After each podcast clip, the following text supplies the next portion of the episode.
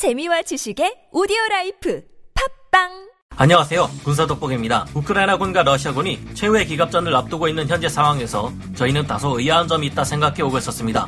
영화 킹덤 오브 헤븐에서 발리앙의 군대와 사라딘의 군대가 최후의 공성전을 수행하기 전 모습을 보면 요새화된 성에서 방어전을 수행하는 발리앙의 군대는 미리 적들이 쳐들어올 장소에 대한 정확한 거리를 측정하고 다양한 함정들을 준비해서 압도적인 적의 공세에도 버틸 수 있도록 철저한 준비를 하는데요. 현대전에서도 마찬가지로 적이 쳐들어올 지역이 어디인지 명백하다면 미리 적이 진격해올 지역에 함정을 파고 지뢰를 매설하고 유리한 입지를 미리 선점한다든지 하는 게 유리할 텐데 이것이 방어자가 공격자에 비해 가지는 이점이 아닌가 하는 생각이 든 것입니다. 지난번에도 우크라이나군은 키이우가 포위된 상황에서 적들의 예상을 깨고 기습적으로 역공세를 펼쳐 러시아군의 후방 보급로를 끊어버리고 포위망 안에 돈자된 러시아군들의 전력이 갈수록 약화되도록 강제한 바 있었죠. 그런데 역시나 지금까지 잘 싸워온 것처럼 우크라이나군이 다가올 대규모 전투에서 유리한 고지를 점하기 위한 전략적 움직임을 보이기 시작했습니다. 사실상 이는 21세기 최대 기갑점이 될 우크라이나와 러시아의 최후의 전투에 있어 서막이라 할 수 있으며 벌써 양측의 대규모 기갑전은 시작된 셈입니다. 다가올 대규모 기갑전은 영국 국방부에서도 2차 대전 시기 기갑전의 규모와 같을 것이라 정도로 엄청날 텐데 이런 상황에도 승리하기 위해 먼저 공세를 가하는 우크라이나군의 용기가 대단하고 그 판단 또한 현명한 것 같은데요. 이들은 어떻게 압도적인 물량으로 쳐들어온 러시아군에게 선제 공격을 가해 피해를 입혔고 앞으로 이것이 돈바스 지역 대규모 기갑전에 있어 미치는 영향은 어떨까요? 전문가는 아니지만 해당 분야의 정보를 조사 정리했습니다. 본의 아니게 틀린 부분이 있을 수 있다는 점 양해해 주시면 감사하겠습니다. 최후의 대공세를 준비하는 러시아군을 선제 공격하고 몰아낸 우크라이나군의 현명한 판단, 앞으로 러시아군과 우크라이나군 모두에게 최대 격전지가 될 동부 돈바스 지역에 양측의 대규모 기갑 부대들이 집결하기 시작했습니다. 그런데 아직 모든 병력들이 모이기 전인 지금 벌써부터 우크라이나 측의 증원군이 도착해 대규모 기갑전에 서막을 올렸다고 하는데요.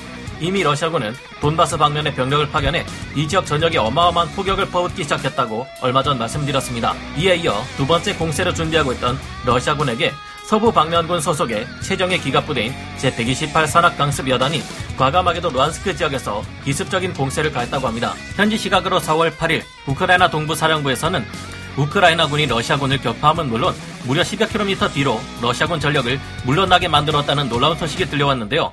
우크라이나의 제128 산악강습 여단은 이지움과 슬라비안스크 축선에서 동북쪽으로 42km 떨어져 있는 크레미나를 향해 돌격했고 옆에서 치고 들어온 우크라이나군의 기습 공격에 당황한 러시아군의 병력을 격파, 밀어붙이며 10여 킬로미터나 도망가게 만들었습니다. 공세에 참가한 것은 이들만이 아니었다고 하는데요.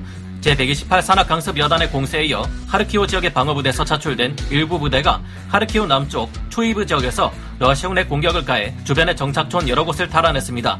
이제까지 이 지역을 중심으로 2차 공세를 준비하던 러시아군의 제2근위 차량화 소총 사단, 제3차량화 소총사단, 제4근위 전차사단 등의 부대들은 M03도로 축선을 보급로로 삼고 있었지만 이번 우크라이나군의 기습 공격 때문에 보급에 있어 상당한 차질을 빚게 되었는데요. 원래 이 지역에서 러시아군의 목표는 지난번 영상에서 말씀드린 것처럼 벨고로드 국경을 넘어 하루키오를 먼저 점령, 이곳에서 문어발처럼 퍼져나가는 여러 도로를 점령해 남부 지역 전체를 장악하려 했지만 이것이 여의치 않게 되자 대신 하르키오를 우회해 남쪽의 추이브를 점거하고 이지움으로 이어지는 보급로로 삼으렸습니다. 이 때문에 추이브는 러시아군의 동부 전선 공세에 있어 반드시 장악해야 할 핵심 거점이었는데요. 그런데 하르키우에서 방어전을 수행하던 우크라이나군 일부가 남하해 추이브 지역의 러시아군을 밀어내고 이 중요한 추이브를 점령까지 해버린 것입니다. 우크라이나 군에게 추이브를 빼앗긴 러시아군은 또 새로운 기동로 및 보급로를 차지하는 상황이 되었고 그만큼 공세가 늦춰질 것이 예상되는데요. 물론 이 주변에는 수많은 러시아군 병력이 포진해 있지만 지금 당장은 추이브와 크레미나 지역에서 연결이 끊어진 상황이기에 보급은 물론 통신에 있어서도 문제를 겪고 있을 것으로 보입니다.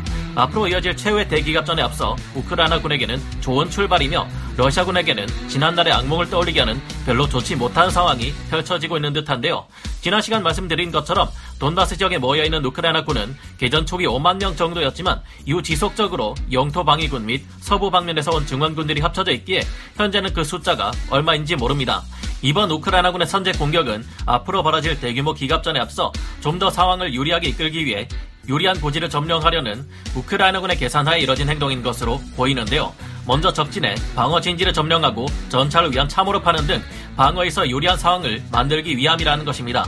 실제로 2차 대전 중 가장 격렬한 기갑전이 있었던 쿠르스크 전투에서도 먼저 진지를 점령 후 유리한 위치를 점했던 소련군은 세기형 방어선을 구축했는데요. 당시의 소련군들은 지금의 러시아군과는 달리 누구보다 자신들의 무기를 능숙하게 사용할 수 있었고 이를 효과적으로 활용하기 위해 필요한 많은 것들을 알고 있었다고 합니다. 그 당시의 소련군은 침공해 오는 독일군을 맞아 미리 보병들이 숨기 위한 참호로 구축하고 전차를 위한 전차호로 구축하는 한편 철조망을 치는 등의 준비를 했습니다. 러시아가 소련의 후예를 자처하고 있지만 따져보면 우크라이나 또한 소련의 후예라고 할 수 있는 국가인데요.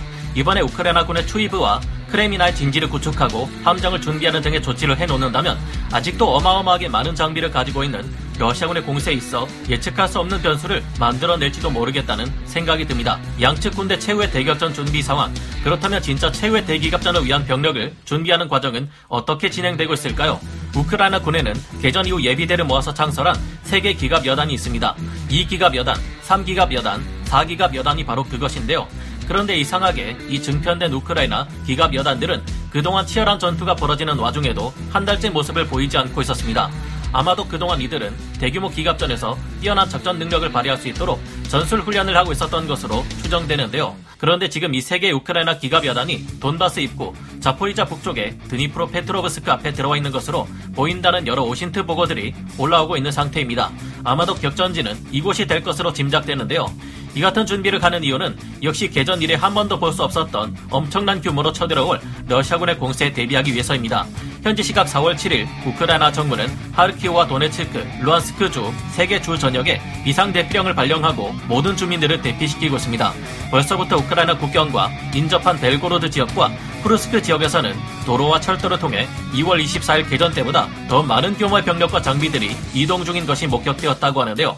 러시아는 현재 13만 5천 명 이상의 자국 청년들을 징집해 4월 11일부터 이들을 전선에 투입시키겠다 밝혔고 전국 각지의 육군 및 해군 육전대 전력을 끌어모으고 있습니다. 강제로 징집한 어린 신병, 용병, 경찰이고 뭐고 불러올 수 있는 병력은 죄다 끌어모아 침공을 강행할 기세인데요. 거기에 치장 물자로 보관하고 있던 엄청난 수의 전차와 장갑차들을 대거 복원시키고 정비해서 벨고로드 지역으로 집결시키고 있습니다. 우크라이나군 총참모부가 현지 시각 4월 7일 밝힌 바에 의하면 러시아가 국경 지역의 브리안스크주, 쿠르스크주, 벨고로드주에서 부대를 재편성하고 공세를 가할 준비를 마쳤다고 합니다. 이들은 하르키우와 이지움을 축선으로 밀고 들어올 것이라는데 현재 아무리 우크라이나군이 그 통로에 있는 추이브와 크레미나 지역을 점령하고 진지를 구축한다 해도 이 대군을 맞아 버텨낼 수 있을지 우려되는 상황인데요. 게다가 그동안 우크라이나 측에 큰 유리함을 제공해 주었던 라스푸티차 현상 또한 주춤하고 있습니다. 러시아군이 공격할 시기는 앞으로 짧게는 4일 후가 될 것이라는 분석도 있고 미국 측의 분석에 의하면 길게는 2주에서 3주 안이 될 것으로 보이는데요. 러시아군의 대공세 시기를 이때로 잡은 이유는 나스푸티차가 이때쯤이면 주춤하는 시기이기 때문일 것으로 추측됩니다. 이제까지 녹으면서 진창이 되어버렸던 우크라이나 땅도 이때부터는 굳어서 전차들이 넓게 퍼져 야지에서 기동할 수 있게 되기 때문에 앞으로의 전투 양상은 지금까지와는 크게 달라질 수도 있을 것으로 전망되는데요. 우크라이나는 매년 4월 이후부터 또다시 오랫동안 비가 내리게 되기 때문에 러시아군은 반드시 이 시기가 지나기 전에 승부를 보려 하지 않을까 생각해 봅니다. 하지만 우크라이나군의 대응 또한 점차 강해지며 더욱 많은 전력이 동부전선에 증강되고 있습니다.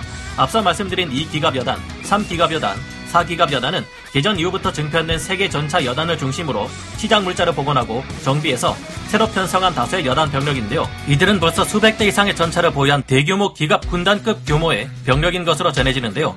아직 이외에도 우크라이나군은 러시아군에서 기갑 장비만 천대가 넘게 노획했을 정도이며 이것만 해도 더 강해지고 현대화된 다섯 개의 기계화 부대를 창설해 러시아군에 맞설 수 있을 정도입니다. 물론 이외에도 그동안 방어전을 수행해왔던 우크라이나군의 주력 부대가 있고 우크라이나군의 기세가 만만치 않아서 러시아가 이를 우습게 보고 다급히 공세를 밀어붙이다가는 큰 코 다칠 수 있을 것으로 보이는데요. 하지만 그런 만큼 러시아군 또한 다른 국경지대에서 무력 시위를 하며 우크라이나군 병력이 동부 전선으로 집중되지 못하게 교란전을 펴고 있습니다. 우크라이나군 측에서도 단순히 이 무력 시위가 진짜일 리 없다고 함부로 병력을 돈맛으로 이동시켰다가 알고 보니 진짜 러시아군 병력이라면 이들의 기습 공격의 수도 키이와 같은 중요한 지점을 점령당할 수 있게 신중할 수밖에 없는데요. 우크라이나군이 각종 정찰 자산을 동원한다 해도 이를 정확히 파악하는 데는 며칠이 걸릴 것이라는데 어서 빨리 그 진위를 가려내었으면 좋겠네요. 다행인 점은 먼 거리를 돌아서 침공해 와야 하는 러시아군에 비해 우크라이나군은 빨리 병력을 실어 나를 수 있는 철도를 이용할 수도 있고 병력을 재배치하는 데 있어서 러시아군보다 유리한 입장에 놓여 있다고 합니다. 따라서 아직 러시아군의 진짜 본대가 도착하기까지는 약간의 시간이 있을 것 같은데요. 2차 대전 이후 최대 규모의 기갑전이 될 우크라이나와 러시아 최후의 전투에서 다시 한번 승리의 여신이 우크라이나의 편을 들어주기를 바라봅니다. 오늘 군사 돋보기 여기서 마치고요. 다음 시간에 다시 돌아오겠습니다. 감사합니다. 영상을 재밌게 보셨다면 구독, 좋아요, 알림 설정 부탁드리겠습니다.